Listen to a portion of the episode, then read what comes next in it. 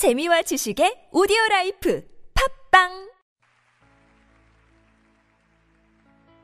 주님은 나의 최고봉 하나님의 평강이 임하십니까? 요한복음 14장 27절 말씀. 평안을 너희에게 끼치노니 곧 나의 평안을 너희에게 주노라. 너희는 마음에 근심하지도 말고 두려워하지도 말라 우리는 개인적으로 어려움이 생기면 하나님을 비난하려는 위험에 처하게 됩니다. 그러나 언제나 잘못은 우리에게 있는 것이고 하나님께는 없습니다.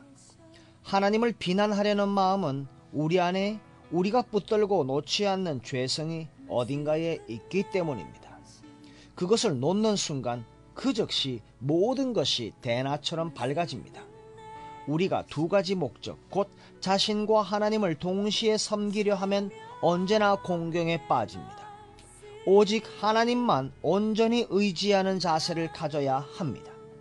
이러한 자세를 취하면 거룩한 삶을 사는 것이 전혀 어렵지 않게 됩니다.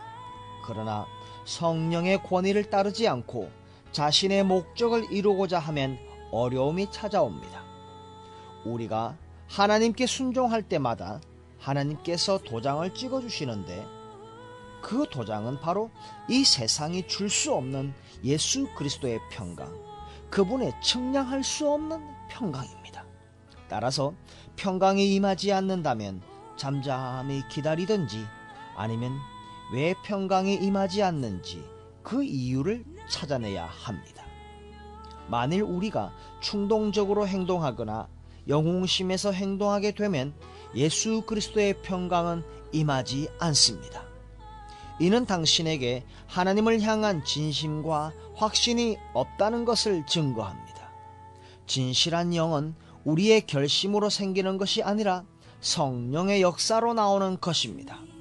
결정을 해야 할 때마다 진심에서 나오는 반응을 보일 수 있습니다.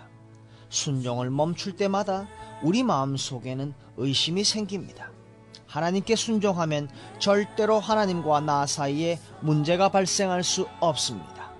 문제가 발생하는 이유는 우리의 영혼을 깨우고 하나님의 계시에 놀라게 하기 위함입니다. 하나님과 나 자신의 문제는 언제나 불순종으로 인해 발생합니다. 반면 우리가 하나님께 순종할 때 발생하는 문제가 있다면 그때는 문제가 아무리 많더라도 단지 천국의 기쁨을 증가시킬 뿐입니다. 그 이유는 하나님께서 아신다는 것을 우리가 알며 하나님께서 이 문제를 어떻게 풀어가실지 바라보며 기대할 수 있기 때문입니다. 오늘도 하나님의 평강이 임하십니다.